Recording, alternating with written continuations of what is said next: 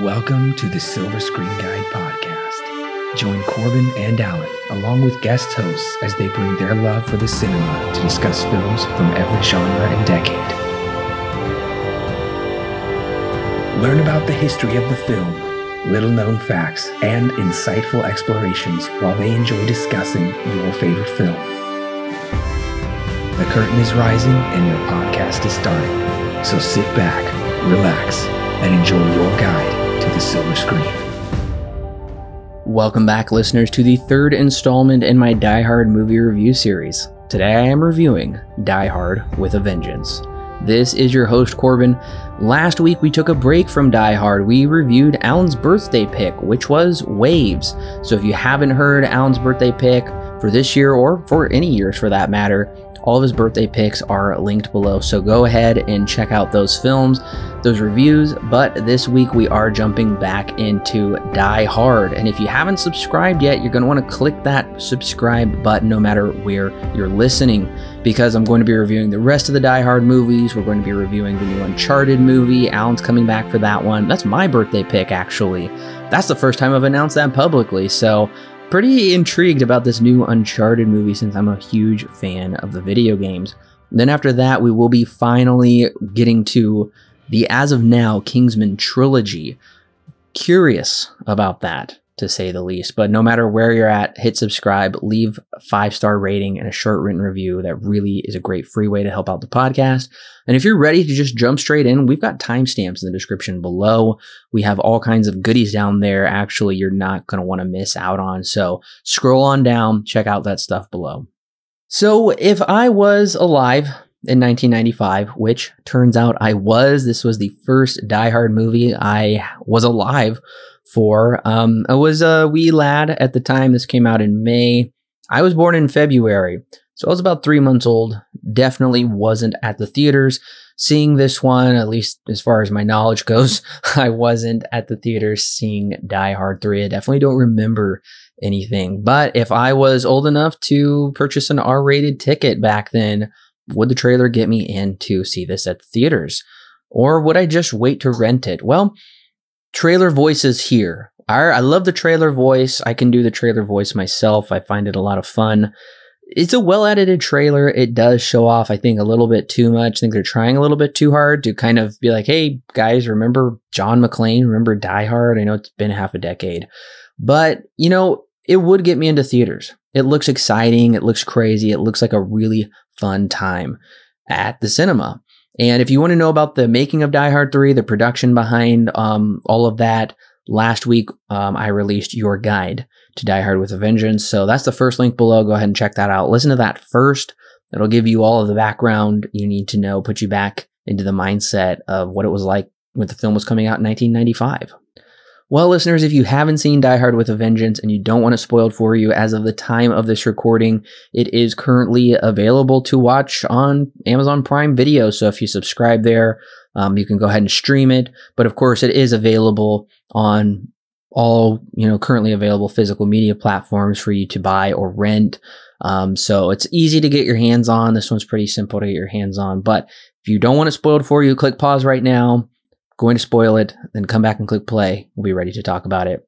So, this is my 30 second plot summary. McClane has lost his wife and he's back on the NYPD, but barely. A German guy calls him off suspension that day. Zeus is a good Samaritan helping him not get hurt in Harlem. They team up because they have to and run around solving riddles to stop bombs. The German guy sends them on a wild goose chase so he can get down into the New York subway to rob the New York Federal Reserve. McClane and Zeus split up. McClane transports to A View to a Kill, and they re-team up to jump on a barge where they finally confront the German guy who's actually Gruber's brother from the first movie. Meanwhile, Zeus's nephew's school nearly blows up. Psych, it was all a fake out. McClane escapes the boat and finds Gruber is staying in Canada because of his aspirin bottle. The NYPD invades Canada and McClane shoots the power lines, which blows up Gruber's helicopter, and they win. Immediately, I am happy to see John McTiernan is back. I fully believe he's probably the main reason why Die Hard ended up being as good as it is. His direction style, his, you know, eye for the camera for action is really unparalleled when it comes to directors and action films. Um, honestly, if it's a McTiernan film, I pay attention. I'm, my ears perk up. So um, immediately, and also we don't have the same screenwriters back, but this is a very good screenplay for the most part. We'll talk about why that's it for the most part.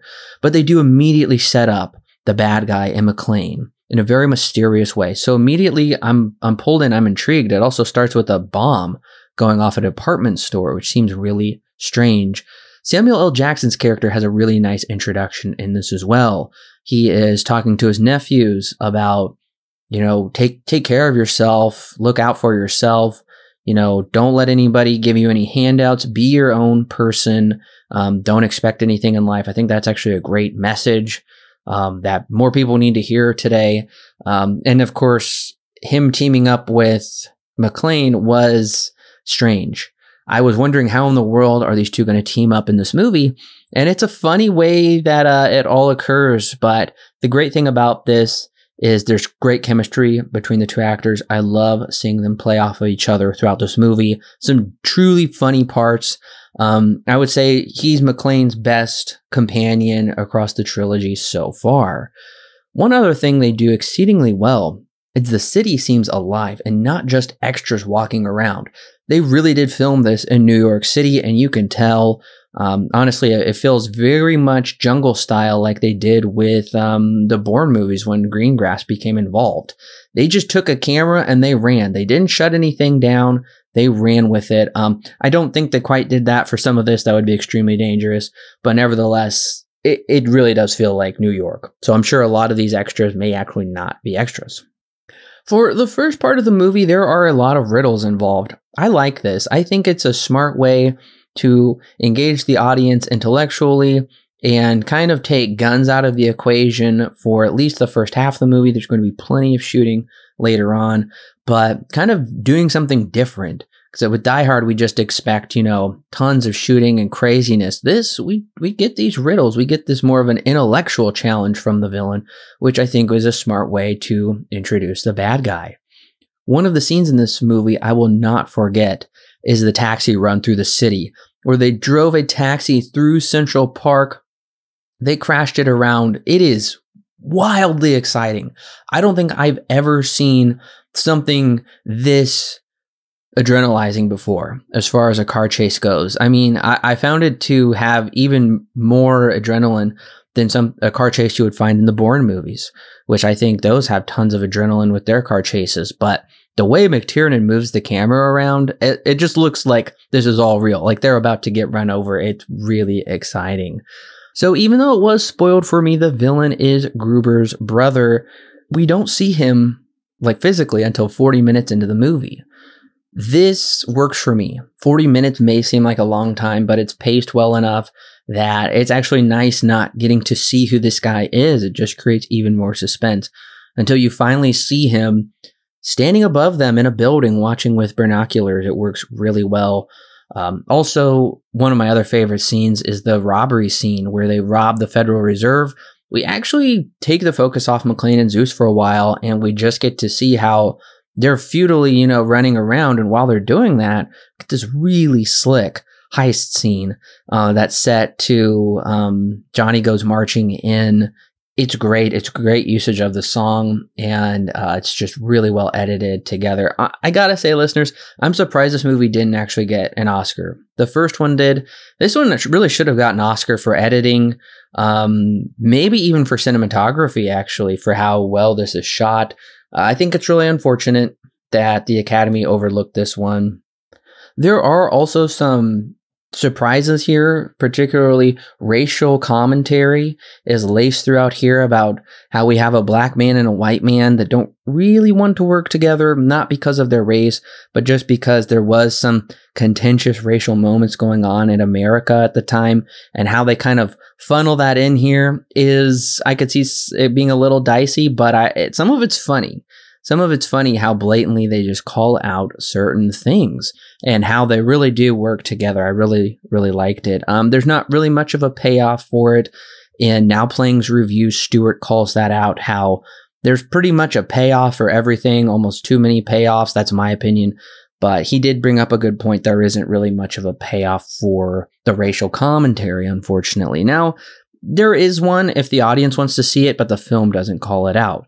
Um, speaking of payoffs, though, we do see Zeus tell his nephews to go to school, to, you know, go to school and get your education. But that will actually be a danger to them because supposedly the bad guy has planted a lethal weapon in there, a bomb for it to go off. Um, funny enough, Raymond is played by a young Aldis Hodge. He's not a very famous actor. I wouldn't be surprised if that name doesn't ring any bells. He was um, more recently in um, One Night in Miami, which is a great film you should check out. But it was fun to see him here in a very young role.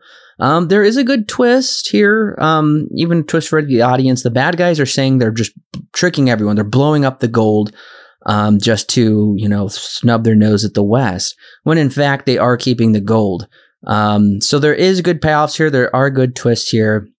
The wild goose chase is genius but hilarious, you know, throughout most of the movie. But that's where my positives stop. There is a clear delineation, I would say, where this movie loses me. And that's the whole tunnel stuff, which gets confusing. When they're going, when they are chasing all of these dump trucks throughout the city, and then they just show up at these tunnels and they follow the dump trucks into the tunnels. But Zeus goes to Yankee Stadium where he learns another clue. This is when you realize that the movie is going too fast for its own good.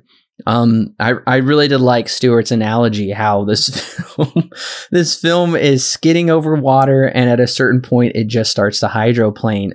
That is a great way of putting it where the plot begins to hydroplane and it just can't stop and it becomes so discombobulated, so jumbled. And at a certain point you realize this movie doesn't need to be over 2 hours long. I mean, I don't think any action movie really should be two hours long. If it's two hours long, it's probably too long. Same with like romantic comedies. The Holiday is a great film, but it's too long. I think that's just an example I pulled out for a romantic comedy.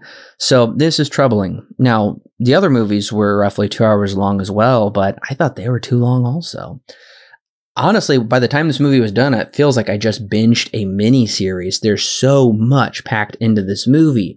I feel like I'm watching, it really does feel like episodes one, two, and three. And it was written by a guy who is just coming fresh off of TV. So it makes sense.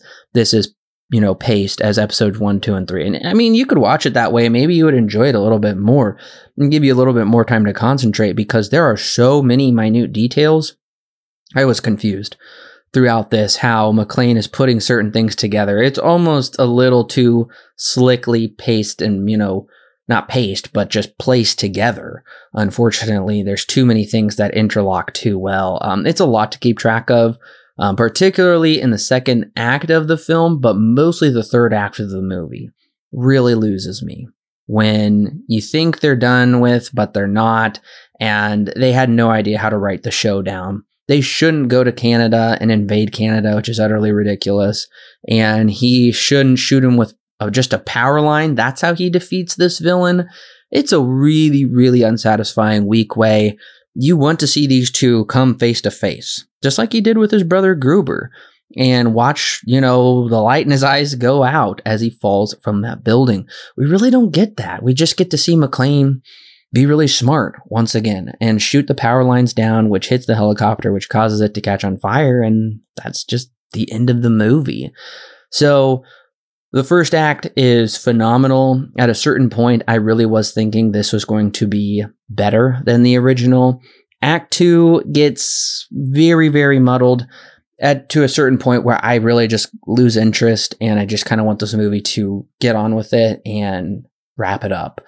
Act three really, unfortunately, goes into weird territory. I, I, mentioned A View to a killer earlier, where he's going down these tunnels that are flooding and he shoots out of them. And I'm like, and Zeus just happens to be driving by when he shoots out of these tunnels. It's, it's too much. It's very disappointing how this movie really, you know, kind of, it, it's crazy, crazy dense. I mean, they go all over the place. It is ADHD on steroids. At a certain point, it gets to be way too much. There's way too much happening. Um, but I will say, the one thing that they do a lot better than Die Hard 2 is that Die Hard 2 had an ensemble cast with Willis trying his best to stay in the spotlight. This still has other characters, but nevertheless, they feel more rock solid. They feel like they genuinely have something worthwhile to do and they're doing it and you're you're invested in their heroism as well, male and female. So I was very impressed the film was able to achieve that. Die Hard with a Vengeance, for the first half at least, had the possibility to be better than the original Die Hard. McTiernan knows better than any director how to shoot action. It feels different but so similar, this really is the true direct sequel. If you want the further adventures of John McClane, you've got Die Hard 2. But I was so pleased with this film. That is until the second half. Maybe speed was an influence, but this plot is full speed ahead, and that's to the film's detriment. After a while, the story gets so far ahead of itself, I can no longer keep up. And once the third act hits, nothing can really invest me back into the movie. It's a shame considering how invested I originally was. The ending is a missed opportunity because they just have to run to one more location to have a weird, unsatisfying shootout. Don't get me wrong though, listeners, I'm seriously impressed with this third installment. It's one of the best sequels ever made. Die Hard with a Vengeance receives 8 stars out of 10 with a strong recommend. I'm just putting it a smidge below the original Die Hard. So there is an alternate ending to this movie. Originally, Gruber did get away. McClane was fired from the NYPD and he was even under suspicion for helping Gruber. He tracks Gruber down to a European country where they kind of have a standoff and McClane shoots him with an RPG and just blows him up. Um, it was a dark ending. The studio wasn't terribly happy with it. So there are these two weird endings. They didn't know how to wrap it up. One is much different from the other. Surprisingly, if you've seen Salt with Angelina Jolie, there is a cut of the film that involves a similar ish ending, at least in structure, to the ending of this Die Hard 3 film. The ending that we got isn't terrible, um, it's just unsatisfying. But I am happy to report Die Hard 2 is just the weird one off, I would say. This really does feel like an actual sequel. You could skip Die Hard 2 and you really wouldn't miss anything at all. Die Hard 2 is just, you know, extracurricular. If you want more adventures, it's there, but it's really unnecessary. It's just more of a bad dream we can forget about. Thankfully, it's not tied into Die Hard 3 really whatsoever. Would I pick this one up and add it to my collection or would I pass on it? I would definitely pick up Die Hard 3 and add it to my collection. I'm definitely going to do that someday. As for other film and TV recommendations, I'm going to be recommending Speed. I've talked about that throughout this podcast.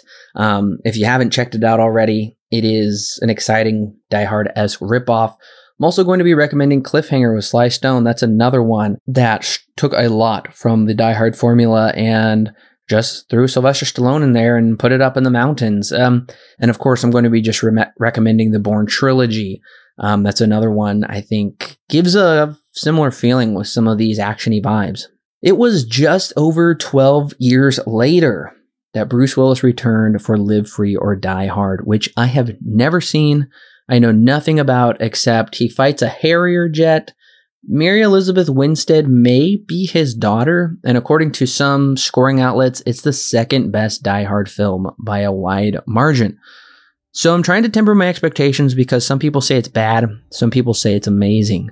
So I'm very curious. Justin Long is in it. I don't know how I feel about that. We get Bald Willis finally.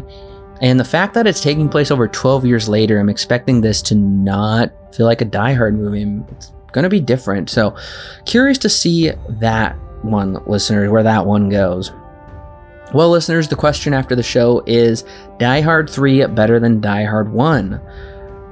I think it's close, but I don't think so. But I think some of you might, so I want to know your answers. Why or why not? Email me at silverscreenguide95 at gmail.com. The question and the email are in the notes below, so check in the description below. I'm curious to um, hear your answers and talk about it, read out some answers on the show. So make sure to send me an email with your thoughts. Well, listeners, thank you for joining me on this review for Die Hard with a Vengeance. I'm excited to work on the rest of the series and come back with my birthday pick here soon. So make sure if you haven't subscribed yet, make sure you do subscribe. And we'll see you soon, listeners.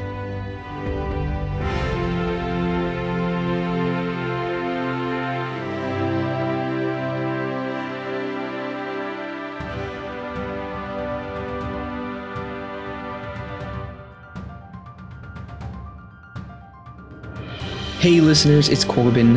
Don't forget to check out the exciting links in the description below that will connect you with more great movie reviews for your listening pleasure and our YouTube, Facebook, and Twitter page. And of course, our official website where you can read great articles and sign up for our free weekly newsletter.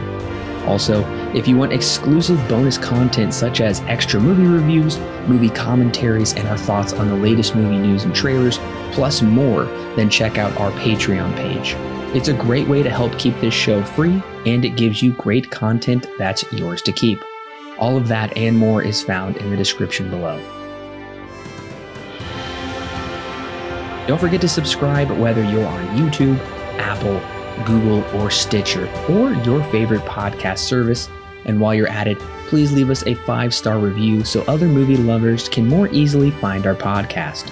We love talking about movies, and we love talking about them with you. So don't forget to share with your friends and family. And we'll see you next week, listeners.